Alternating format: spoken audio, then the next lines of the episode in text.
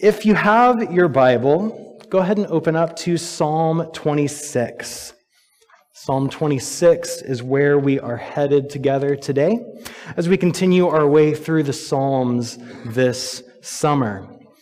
Uh, this, this past week has been a pretty fun week for me. I was uh, sharing with some of you during the Bible class time. Uh, I've spent this past week in Chelan. Uh, Caitlin and I have been there with a number of her college friends and all of their children. There's like six children, all five and under. Uh, and so it's been wild and exhausting and thrilling. Uh, one of them, the five year old, his name is Owen.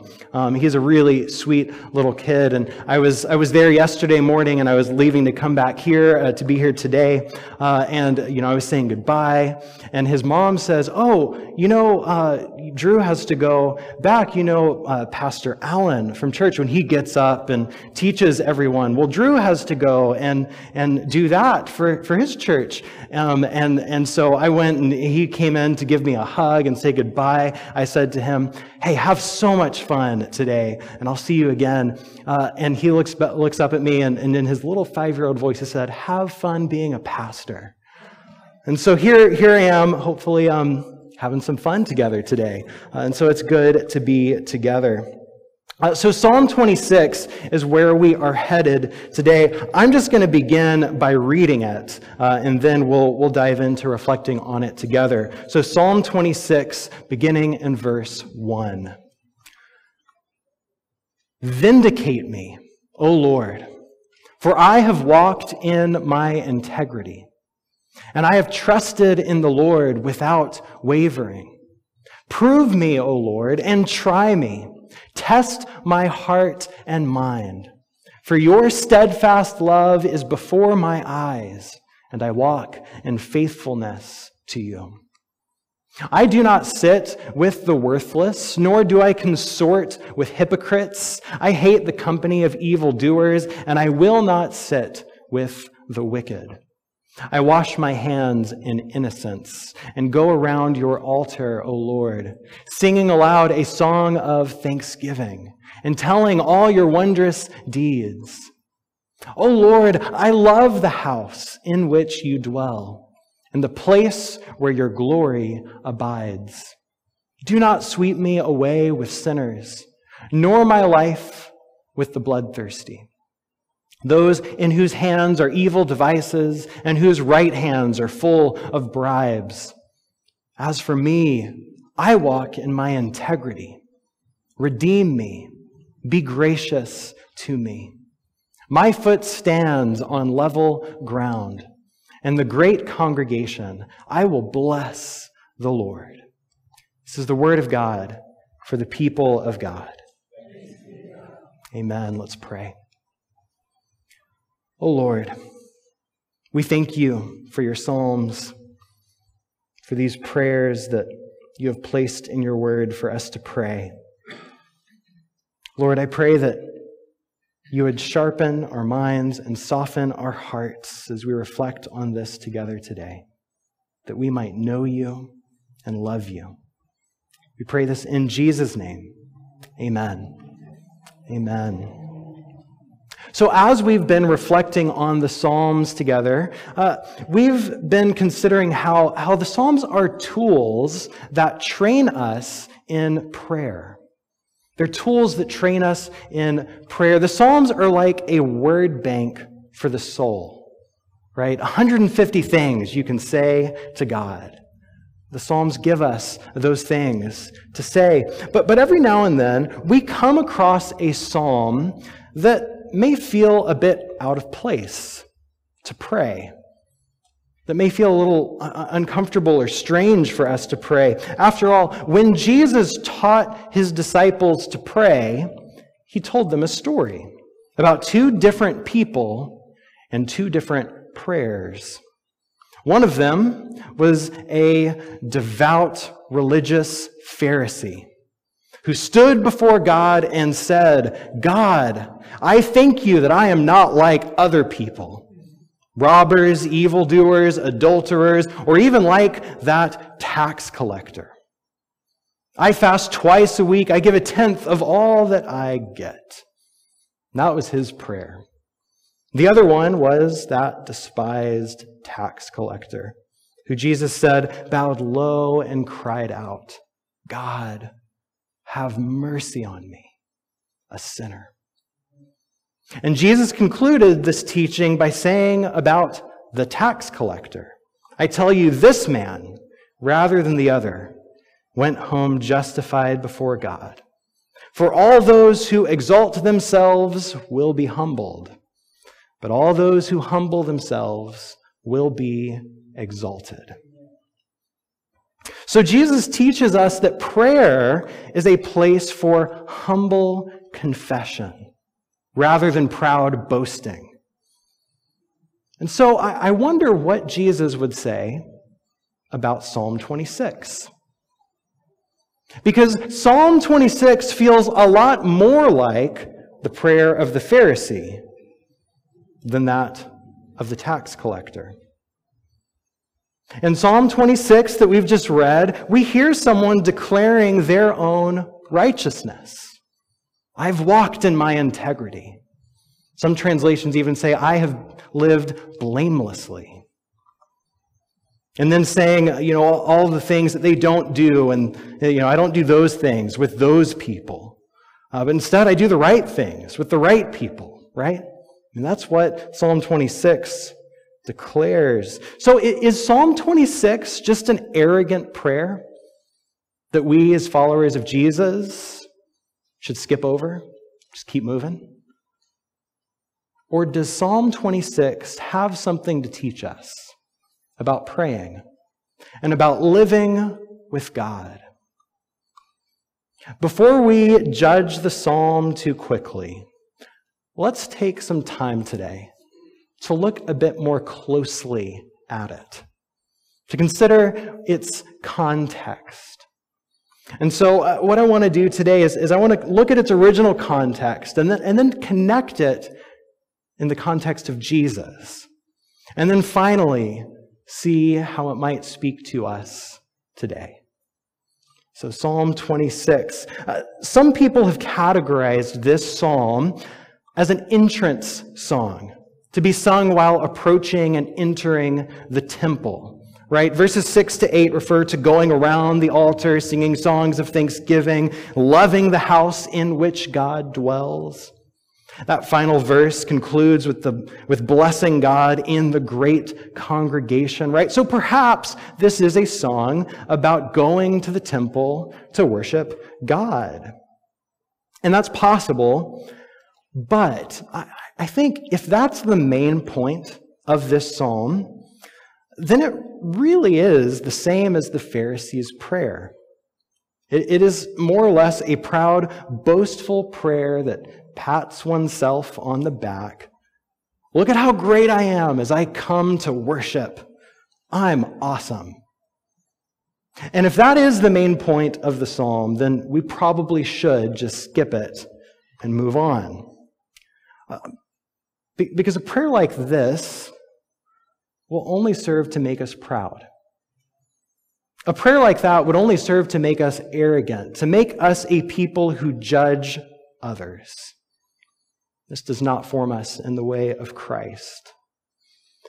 But I don't think that's the main point of this psalm. This psalm is not a proud boast amidst religious activity. But rather, I think this psalm is a cry for justice in the midst of injustice. That is, after all, the very first word of the psalm. Most translations translate it, Vindicate me, O Lord. That's a word that we use all the time, right? Vindicate me. Well, what does this mean? Better translated, uh, this could just say, Grant me justice, O God. Or perhaps more simply and literally, Judge me, O God. God, be my judge. This prayer is not an arrogant boast pronouncing judgment on others. Rather, it's a prayer for God to be judge for God to see that justice is rightly done. This is not the proud prayer of a Pharisee, but rather a desperate prayer from the persecuted. It is a cry for justice amidst injustice. It is a call for truth among false accusations. So it says it's a psalm of David in the heading. Uh, where might this prayer have come from in David's life? Are there circumstances from David's life that this psalm might speak to? Uh, there are plenty of moments in David's life where he is rightly accused right? Uh, most famously, after abusing Bathsheba, having her husband killed, the prophet Nathan comes in to David, accuses him, and calls him to repent. And David responded to that accusation by writing Psalm 51, one that many of us are familiar with, a prayer of confession and repentance. Have mercy on me, O God, according to your steadfast love. Create in me a clean heart, O God. Right? He was rightly accused and he responded with confession and repentance. That's what Psalm 51 is. It's a prayer after being rightly accused. But there are other moments in David's life where he is falsely accused where he's wrongly accused. When David was young, King Saul was jealous of him and sought to discredit him, tried to have him killed, right? There's story after story of Saul going after David and David on the run. Later on in David's life, his own son rebelled against him, uh, overtook the throne and sought to discredit his father, David. And so in each of these situations, David was falsely accused by those around him, by those in power. And Psalm 26 may very well be a prayer that arose from one of these moments in David's life. It is a prayer in response to being falsely accused. So, in the midst of false accusations, if this is the context of this psalm, what does it ask for? What does Psalm 26 say? Well, as a prayer for justice, we can imagine the psalmist in a courtroom where there's one false accusation lodged against him after another. And, and uh, this corrupt judge sitting before him seeking to discredit him. And so, in the midst of those false accusations and that corrupt judge, Psalm 26 opens by appealing to a higher court. The righteous judge, right? He begins, May God be my judge. Not these false judges who seek to destroy me, but God, the righteous judge, who is full of steadfast love. In the midst of false accusations and corrupt judgment, the psalmist throws himself before God and says, Judge me, O Lord, for I've walked in my integrity. I've trusted in the Lord without wavering. Prove me, O Lord. Try me. Test my heart and mind. For your steadfast love is always before my eyes. I walk in faithfulness to you. You see, as, as a boast amidst worship, Psalm 26 would be prideful at best, hypocritical at worst. But as a cry, in the midst of injustice and false accusations, it is actually a very humble and honest prayer that displays a deep trust in God is the only one who can rightly and truly judge. With these opening words, vindicate me, O Lord, judge me, O Lord. The psalmist declares God is a righteous judge. God is a righteous judge. And he invites God to try him and to test him. And then the rest of the psalm functions more or less as a defense against all of these false accusations that are being thrown at him.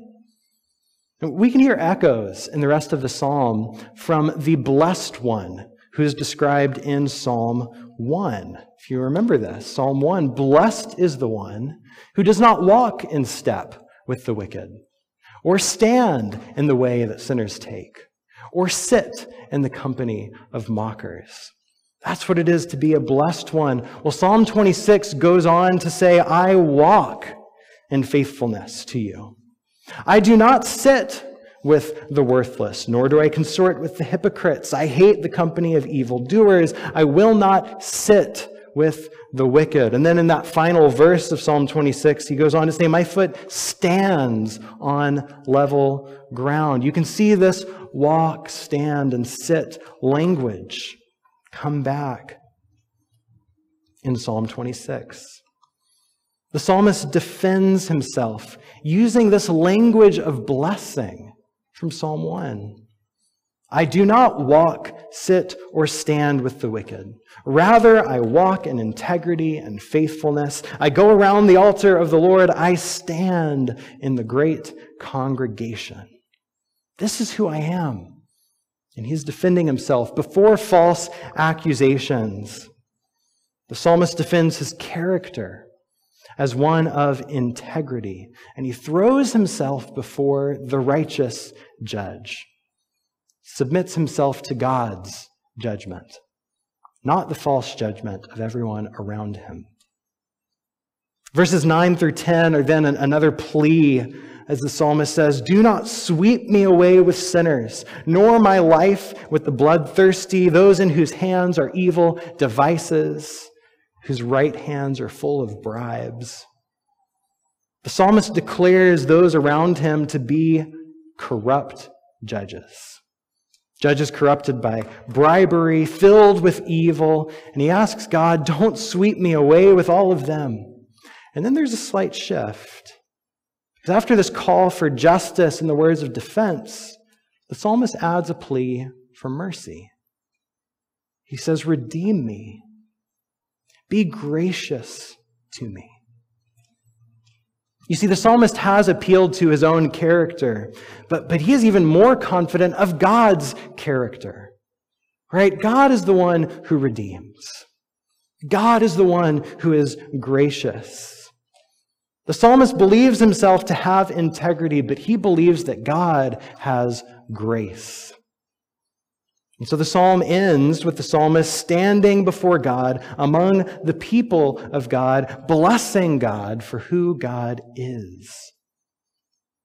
I think this is the original context of the psalm. It gives us a little bit more depth and understanding than our first reading of it. Not merely a, a prideful boast, but a cry for justice amidst injustice for truth amidst false accusations, for integrity amidst hypocrisy. And so, as we trace this psalm from its original context down to the life of Jesus, how would the psalm connect to Jesus? I mean, perhaps most obviously, Jesus is the only one who can truly pray this psalm, right? Right? Jesus is the only one who can honestly say, I have walked in integrity.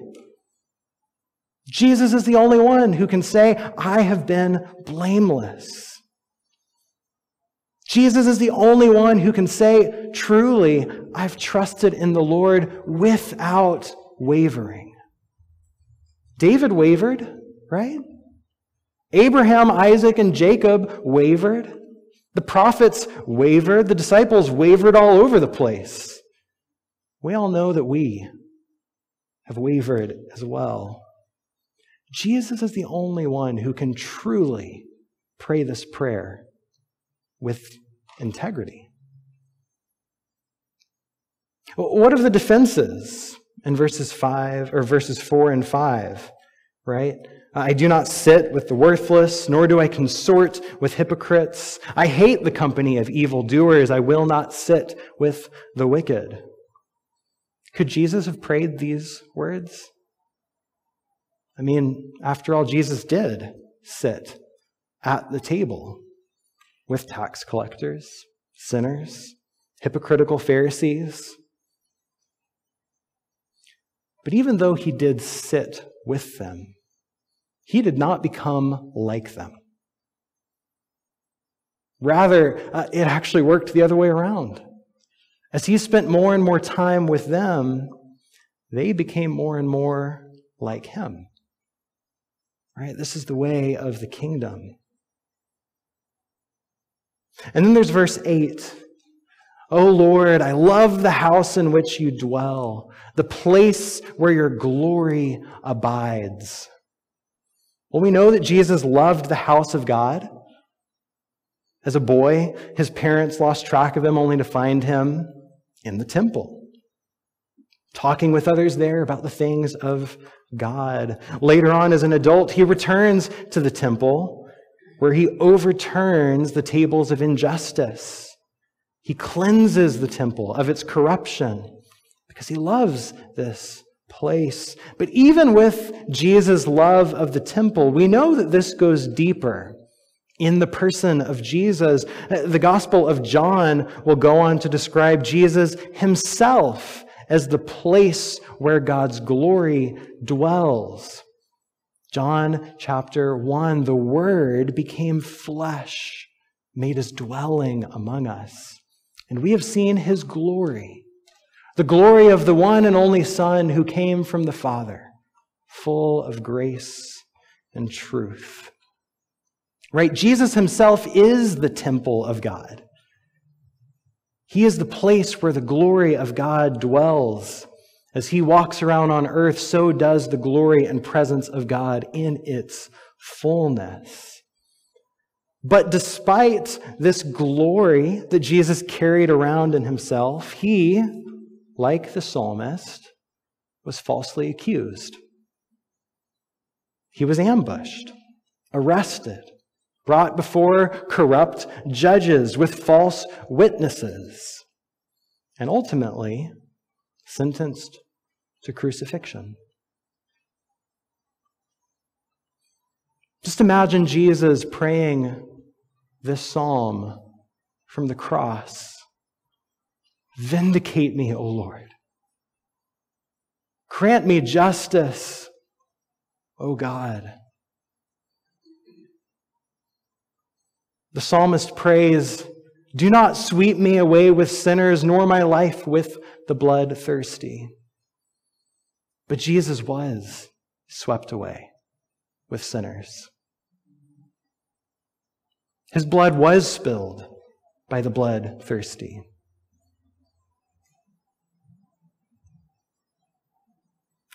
But the psalm doesn't end there. And neither does the life of Jesus. The psalmist threw himself before the justice of God and prayed, Redeem me, O Lord. In the midst of that injustice of the cross, Jesus threw himself before the justice of God, and he was redeemed. On the third day, the justice of God prevailed over death itself. And the resurrected Jesus, with the psalmist, can declare, verse 12, My foot stands on level ground. In the great congregation, I will bless the Lord. Jesus trusted his Father amidst false accusations, injustice, and death. And he was delivered because he trusted God, his Father. That's the heart of this psalm. Trusting God no matter what. Throwing ourselves before the justice of God despite the injustice around us. Far from a self righteous boast, this psalm points us to the justice of God and to the good news of the gospel The good news that injustice will not prevail in the end. Death itself will one day come to an end. All those who are in Christ will stand on level ground, blessing the Lord. That's what the psalm declares in the light of Jesus. So, as we come to a close, how does this psalm call us to live? What does the psalm say to us today?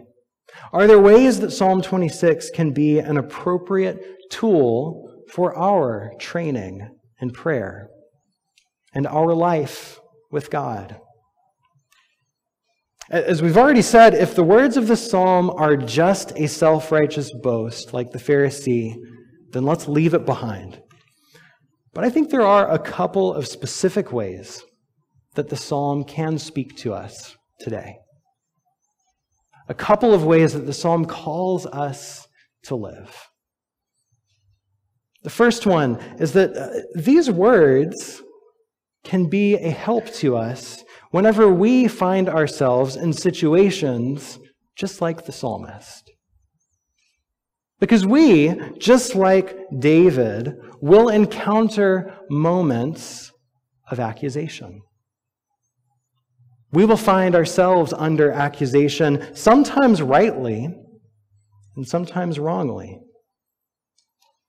But when accusations come our way, we should not cower before them, but, like the psalm, we should throw ourselves before God, crying, praying, Judge me, O Lord. May God be my judge. Try me, test my heart and mind. Redeem me and be gracious to me. Sometimes, as we pray that prayer, we might find that the accusation is true. And we need to repent. We need to turn to God and to His grace. But other times, we'll find that those accusations are false.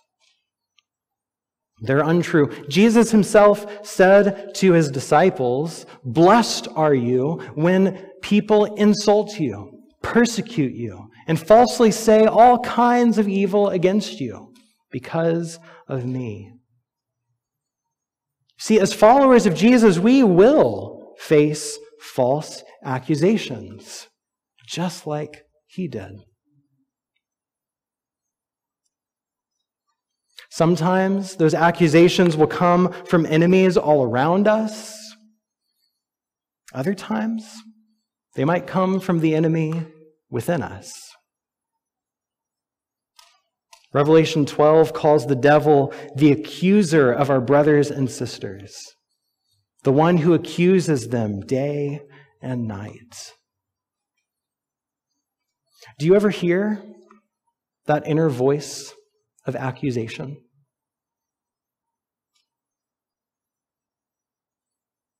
Do you ever hear that voice that tries to convince you that you're not loved?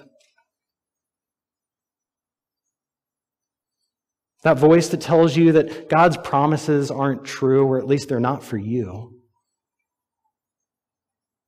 That voice that reminds you of every wrong thing you've ever done and tries to tell you that's all that you are. That voice that says, You're not worthy of God's grace. Here's the thing that's the whole point. We're not worthy of God's grace. And yet, He loves us nonetheless. He loves us anyway. He saves us anyway. Romans 5 8, God demonstrates his own love for us in this. While we were still sinners, Christ died for us. Don't let those accusations distract you from the love of God. Whenever you face that voice of accusation, whether around you or within you, remember Psalm 26, verse 3 Your steadfast love is before my eyes. In Christ, there is no condemnation. Nothing can separate us from his love. Your steadfast love is before my eyes. Remember God's love and turn to Him in the midst of accusation. Psalm 26 calls us to turn to God when we face accusations, to let God be our judge, calling us to repentance when we are wrong and assuring us of His love no matter what. There's another way that Psalm 26 calls us to live. And that is, it, calls us to live with integrity.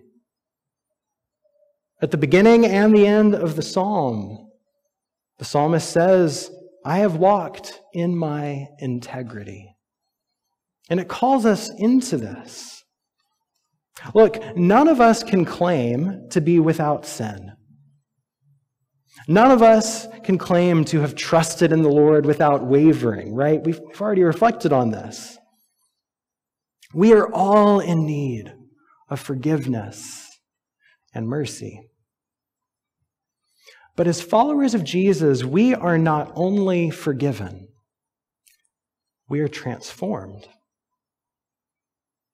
We not only have buried the old self, but we have been raised to a new self. We're not only forgiven, we are transformed.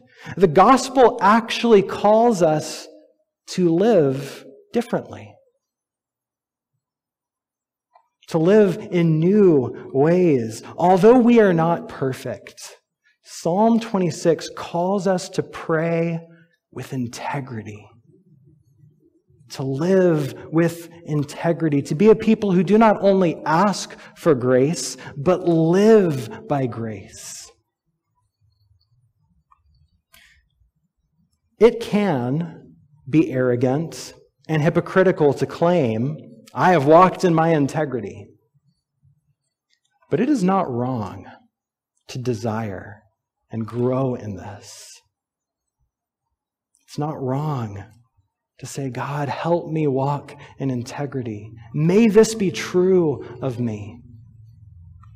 1 Peter chapter 2 says, Live such good lives among the pagans that though they accuse you of doing wrong, they may see your good deeds and glorify God on the day he visits us right? Accusations are thrown at us one way and another, but, but may we be a people who can say, but I have lived with integrity. Let us live such good lives that they point others to God. We are actually a people who are called to live differently. When we're accused of wrong, we should not pridefully, but honestly by the grace of God, be able to say, I don't do these evil things. Instead, I, I love God and follow Christ. That is actually the place that we should be growing toward. Too often we're told, well, we're just sinners and that's it. But the gospel calls us to be transformed. We are sinners, but that's not it. There's more. We're called to be transformed. Psalm 26 calls us into this transformation, to be people transformed by Jesus, to live lives of integrity, so that when the people around us look at us, they'll see Jesus, the body of Christ at work in the world. So here's what we are called to as we respond to Psalm 26, may we throw ourselves before the righteous judge who gave himself for us. And may we receive the grace of Jesus so that we might become more like him every day. Amen.